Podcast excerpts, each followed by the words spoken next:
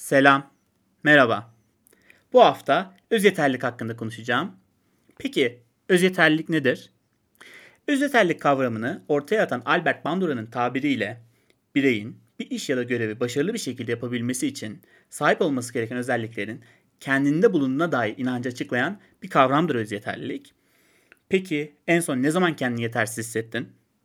Bu soruyla bazı anlarını hatırlamış olabilirsin.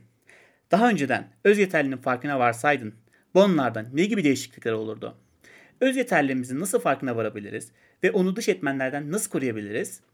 Şimdi bu soruları bu podcast'te naçizane bir şekilde cevaplayacağız. Selam. Merhaba. Burası Naizan Öneri. Her hafta yeni bir konuyu naizane bir şekilde düşünüp incelerken öneri öneri süren Naizan Öneri hazırsan başlıyor.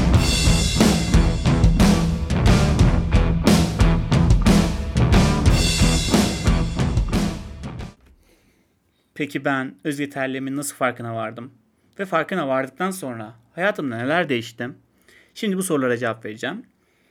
Ben üniversite hazırlık ve birinci sınıfın ortasına kadar ortalama bir öğrenciydim. Üniversiteye başladığımda yüksek not ortalamasına sahip olmak gibi bir hedefim yoktu. Birinci dönem notlarım açıklandıktan sonra sadece kendim mutluydum.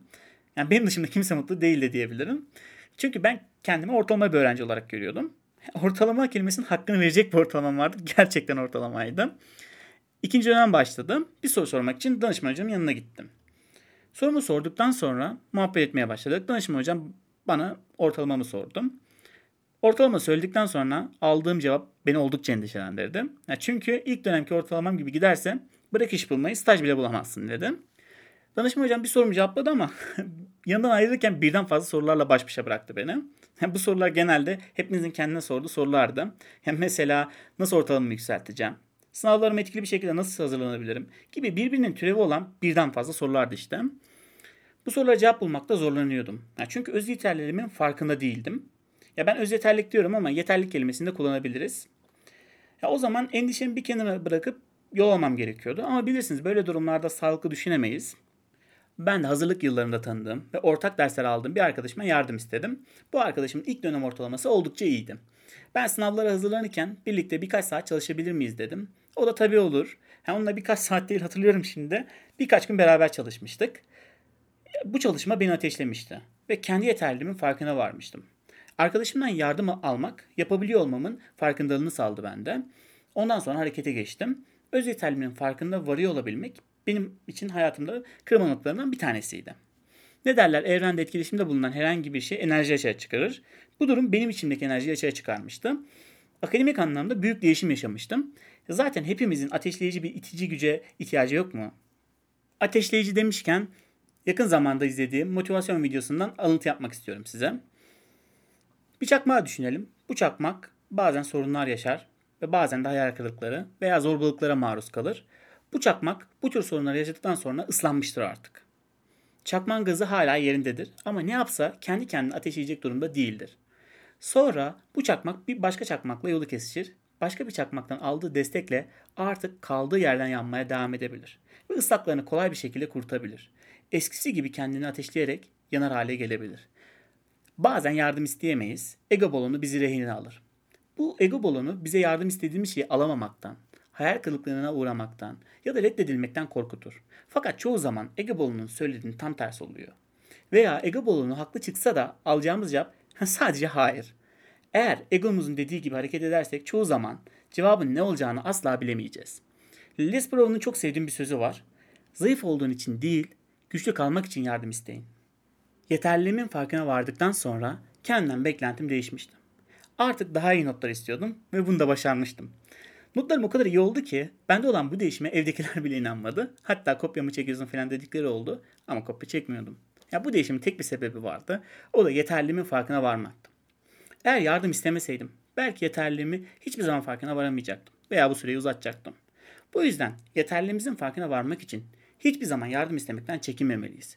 Bu süreçten sonra yeterliliğimi gözlemliyordum. Bazen yetersiz, bazen de yeterli hissediyordum. Bu gayet normaldi. Fakat bazen kendi kendimi sabit ettiğimi hissediyordum. Örneğin yeterince başarılı değildim diyordum kendime. Evet dışarıdan bakıldığında belki başarılı değildim. Fakat kendi kendime yeterince başarılı değilim ifadesini kullanmak doğru bir şey mi? Bu süreç daha bitmeden başarısızlığı kabulleniyordum ve kendi yeterliliğimin önüne engel koyuyordum. Yeterince başarılı değilim yerine yeterince çalışmadım. Doğru stratejiler uygulamadım. Çalışırsam ve doğru stratejiler uygularsam başarılı olabilirim cümlesini kullandığımda ne kadar da objektif ve çalışma gücümü artıracak bir ifadeye dönüşü değil mi? Ya bu yüzden öz yeterlimizin farkına varma yolunda engel koymamak için kendimize karşı kullandığımız cümleleri analiz etmeliyiz. Eğer bu cümleler kendimizi sabote ediyorsa bunların yerine gerçekçi olan ve bizi teşvik eden cümlelerle yer değiştirmeliyiz. Öz yeterliliğimizin düşmesinin bir başka sebebi de kendimizi adil olmayan bir şekilde başka insanlarla karşılaştırmamızdır. Karşılaştırırken bir şeyi gözden kaçırıyoruz. Karşılaştığımız kişilerle aynı şeyi hedefliyor olabiliriz. Fakat hepimiz farklı hayatlar yaşıyoruz. Hepimizin hikayesi birbirinden farklı. Bu karşılaştırmaların kendimize olan inancı düşürüyor ve kendimizi yetersiz hissediyoruz. Başkalarıyla karşılaştırmak yerine kendimizin bir gün önceki haliyle karşılaştırdığımızda daha iyi yol almış oluyoruz. James Clear'ın söylediği gibi sürece güvenip bir yıl boyunca her gün %1 daha iyi olursanız bir yıl sonunda 37 kat daha iyi olacaksınız sözünü okuduğumda çok etkilenmiştim. Aslında küçük adımların ne kadar da etkili olduğunu matematiksel olarak görebiliyoruz. Küçük adımlar demişken öz yeterliliğimizi artırmakta küçük adımlar yatsınmaz bir şekilde etkilidir. Başarılması zor olan görevler yerine aşamalı şekilde zorlaşan görevleri tercih etmek öz yeterliliğimizi olumlu bir şekilde etkilemektedir. Zor bir görevle veya işle karşılaştığımızda bu işe başlamakta zorlanıyoruz. Sonrasında şevkimiz kırılabiliyor ve kendimize olan yeterlik inancı gittikçe zayıflıyor.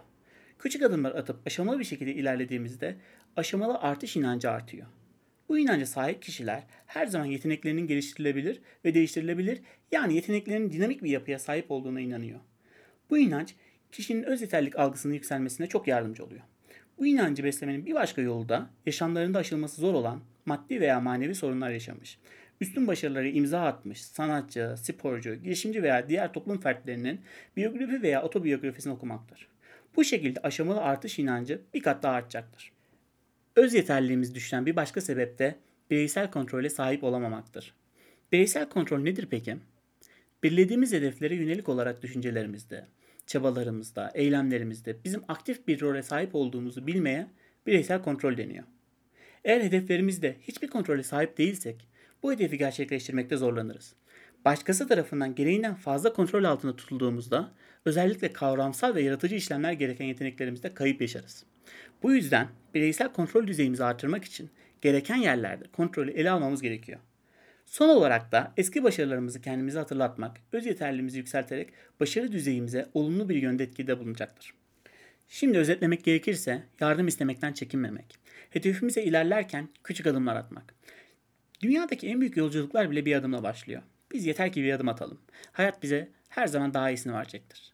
Bir diğeri de bireysel kontrole sahip olmak. Eski başarılarımızı kendimize hatırlatmak. Kendimizi sabote eden cümleler yerine gerçekçi ve bizi teşvik eden cümleler kullanmak. Kendimizi sabote ettiğimizde bindiğimiz dalı kesiyoruz aslında. Bugün ne yapıyoruz? Hepimiz düştüğümüzü sayıyoruz. Düştüğümüzü değil, kalktığımızı saydığımızda göreceğiz ki her şey çok daha güzel olacak. Beni dinlediğin için teşekkür ediyorum. Naçizane öneriyi bu sefer sana bıraktım. Yani hedeflediğin alanda başarılara ulaşmış bir kişinin biyografi veya otobiyografisini okuyabilirsin. Hatta bu kişinin hayat hikayesini anlatan film varsa onu izlemek öz yeterliliğini artırmakta çok faydalı olacaktır. Daha yeterli günlerde görüşmek üzere.